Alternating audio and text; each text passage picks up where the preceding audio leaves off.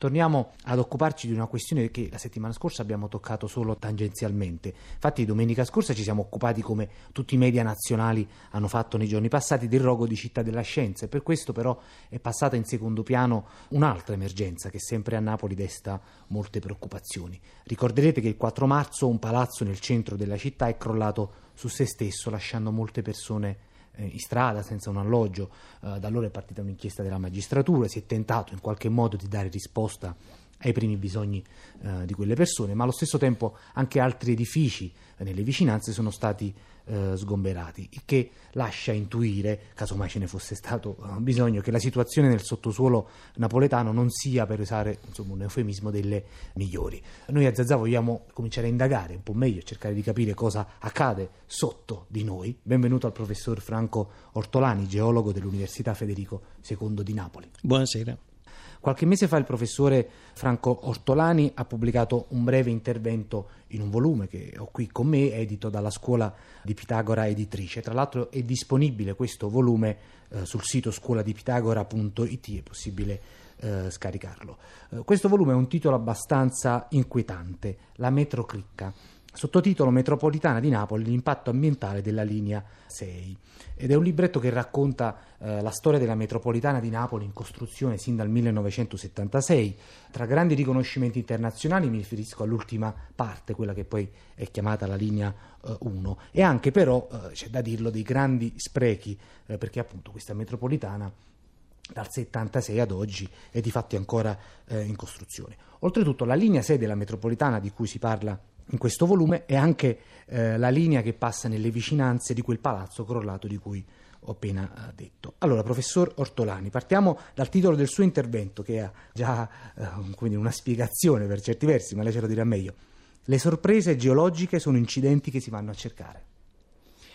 Sì, i metodi di indagine, di conoscenza, di elaborazione circa il sottosuolo sono estremamente avanzati eh, per cui è diciamo, quasi impossibile che non si conoscano preventivamente le difficoltà che si possono incontrare nella realizzazione di un'opera come questa che sta mh, procedendo eh, a circa 20 metri sotto il livello del mare.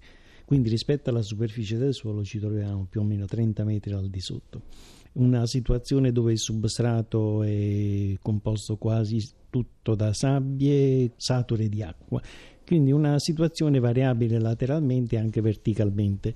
Teniamo presente che gran parte di questa zona fino a circa 150 anni fa era ancora mare, quindi gran parte della zona di Mergellina, via Le Gramsci, Riviera, eh, via Caracciolo lo stesso, si vede dalle fotografie, si vede dalle carte storiche, era mare fino a circa il 1870 e quindi un'evoluzione recentissima. Ora siamo arrivati eh, ad oggi in cui mh, proprio davanti al palazzo numero 72 della Riera di Chiaie è realizzata la stazione Arcomirelli. Stazione vuol dire più o meno un cilindro infisso nel sottosuolo per circa 30-40 metri davanti al palazzo.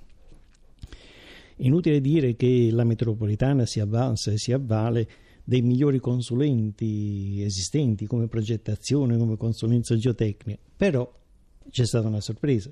C'è stato un crollo la sorpresa nel senso che praticamente non ci doveva essere questo tipo di incidente. Perché? Noi non abbiamo potuto accedere a visitare il sottosuolo, però a leggere ad esempio la dichiarazione dei vigili del fuoco sembra che il motivo sia da imputare a qualche cosa che non ha funzionato nella, nell'isolamento di questo struttura sotterranea rispetto ai sedimenti saturi di acqua circostanti, perché a un certo punto eh, sono affluiti dentro allo scavo a circa 30 metri di profondità acque e sabbie. Si è creato un risucchio e il sedimento sotto parte dell'edificio al numero 72 è stato completamente risucchiato, per cui parte della muratura si è trovata sul vuoto ed è crollata, fortunatamente. Naturalmente questo, ripeto, sono, è un incidente, si tratta di vedere adesso cosa sia... Anche perché, eh, mi scusi, unanimemente non è riconosciuto finora che ci sia un nesso decisivo tra i lavori della metropolitana e il crollo di quella palazzina? Noi stiamo ragionando sui dati diffusi, perché noi, ripeto, non abbiamo... però mh, almeno da quello che è il verbale pubblicato in parte dei, dei Vigili del Fuoco si capisce questo, c'è stato un risucchio di sedimenti. Naturalmente quando capitano questi incidenti sono responsabilità, danni, soldi che più o meno prima o poi dovranno essere sborsati, quindi ognuno cercherà di ripararsi dalle responsabilità, di smarcarsi. Tant'è vero che sono più di 20 mm, persone che hanno avuto l'avviso di garanzie per dire la complessità dell'operazione. E comunque è un incidente che non doveva avvenire, eppure è avvenuto. Noi abbiamo subito detto: guardate, che dobbiamo prima di tutto capire lungo il fronte della stazione e di fronte proprio agli edifici che sono stati evacuati, che si affacciano sulla riviera di Caia sono quelli che possono essere più interessati da eventuali perturbazioni del sottosuolo create da queste opere, dobbiamo fare immediatamente una tomografia, cioè una ricostruzione della stratigrafia, delle caratteristiche geotecniche del sottosuolo per capire cosa dobbiamo fare perché gli interventi devono essere sicuri, efficaci e duraturi. Se non abbiamo la tomografia, se non abbiamo la radiografia, il chirurgo dove va a tagliare? Ecco, spero che questo sia stata fatta, sia stata fatta. però quando sono andato sabato mattina, ad esempio io camminavo sulla riviera di Chiaia proprio in verticale dove dovrebbe esserci questo condotto sotterraneo che si è creato che da sotto al palazzo va a finire nella galleria. Eh, dicevo, ma hanno capito cosa ci può essere qua sotto? Credevo di no. Non so se adesso è stato. Si sono corretti. Andando più in generale, superando la questione particolare di cui abbiamo appena parlato, Qual è la salute del sottosuolo napoletano, della nostra, eh, della nostra città? Ma ad esempio, se noi ci riferiamo alle gallerie, vediamo che Napoli è stata traforata da gallerie in sicurezza duratura, mettiamo quelle del periodo romano, poi quelle successive, erano tutte gallerie che andavano a perforare dove c'era il tufo. Quindi, con le tecnologie dell'epoca, però si facevano strutture resistenti che non danno problemi. Il problema l'abbiamo creato noi quando siamo diventati troppo forti, troppo tecnologici, per cui andiamo a bucare 30 metri sotto eh, il mare e pensiamo che tutto vada bene, anche magari non approfondendo troppo la conoscenza delle caratteristiche tridimensionali del corpo in cui ci si va a inserire. Opere che costano moltissimo, e sicuramente un poco di conoscenza in più non farebbe male, visto che un incidente di questo tipo comporta poi esborso di quantità enormi di denaro. Quindi il sottosuolo di per sé nella riviera di Caia stava in grazia di Dio. prima Era che, tranquillo. Prima che si facesse la talpa. Non c'erano cavità artificiali create dall'uomo, che sono invece più a monte dove il tufo si trova al di sopra della falda. Quindi lì stava bene, l'abbiamo creata noi la perturbazione. E per quanto riguarda il resto del sottosuolo, ad esempio sotto Monte di Dio, eh, dove circa il 30% del sottosuolo di Monte di Dio è stato svuotato per realizzare i palazzi storici che si trovano sopra. Ecco, diciamo che un poco più di attenzione non farebbe male a capire eh, sempre in, con una visione tridimensionale le cavità che sono state realizzate in diversi periodi e soprattutto la posizione rispetto a queste cavità, ad esempio, delle condutture che possono perdere acqua, acquedotti e fognature, che sono quelle che destabilizzano. Un altro mh, mm, problema che ho subito evidenziato per la riviera di Caia è di porre una grande attenzione a tutti i sottoservizi che esistono sia sotto l'arco Mirelli sia sotto la riviera di Chiaia, perché se la sabbia ha degli assestamenti, delle perturbazioni, queste fognature, gli acquedotti sono ubicati proprio in questi sedimenti, quindi ci possono essere ancora assestamenti in atto e se il terreno si muove le tubazioni si rompono. A proposito di questa denuncia che il professor Franco Ortolani eh, sta facendo, eh, il dibattito soprattutto in città si è svolto molto attorno alla questione della metropolitana. Ora lei ci sta dicendo quali sono i problemi, problemi dettati probabilmente da un eccesso di tecnologia, da un eccesso di forza della nostra civiltà rispetto eh, all'ambiente che ci ospita. Qual è la soluzione a questo punto? Relativamente a un problema concreto come quello di un lavoro degli scavi di metropolitana che già esistono. Ma, eh, ci vuole rispetto alla tecnologia molto potente una conoscenza estremamente raffinata, è qui che è, è carente. Cioè praticamente ancora eh, non si è capito che il problema va affrontato nell'inquadramento, nella ricostruzione tridimensionale e delle caratteristiche geologiche e poi geotecniche. Invece la potenza dell'ingegnere pensa di poter sorvolare sulla ricostruzione tridimensionale geologica e va direttamente agli aspetti geotecnici. Solitamente si fa fare una relazione di inquadramento geologico di tipo naturalistico, punto. Poi dopo subentra l'ingegnere e fa tutto e provvede. Cosa accadrà adesso alla linea 6 della metropolitana di Napoli? Ma penso che sicuramente verrà completata perché il tunnel, da quello che ho capito, è già completato fino a Piazza Municipio.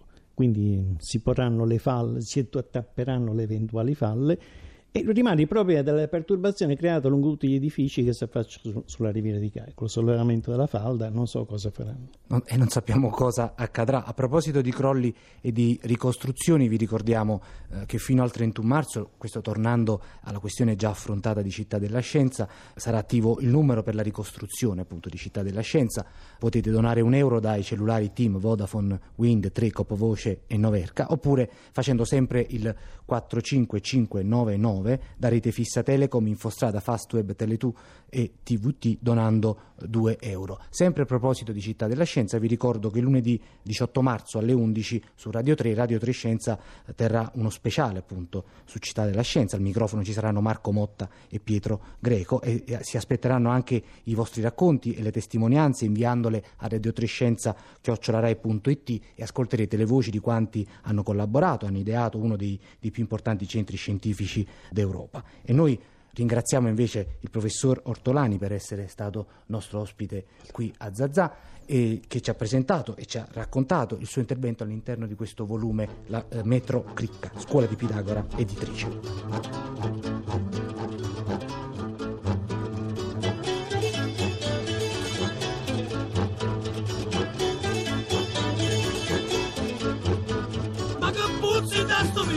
come faccio da camà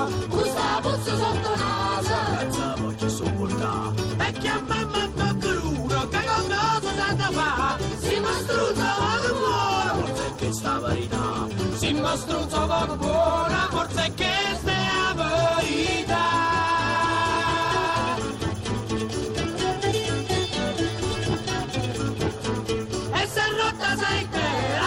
scrivere un mariello, ma quando non è conoscevo aiuto la maronna. Dice, dice a San Gennaro, a fantimma questa storia, che scarzene non ha, e sono da gamba, che scarzene non ha,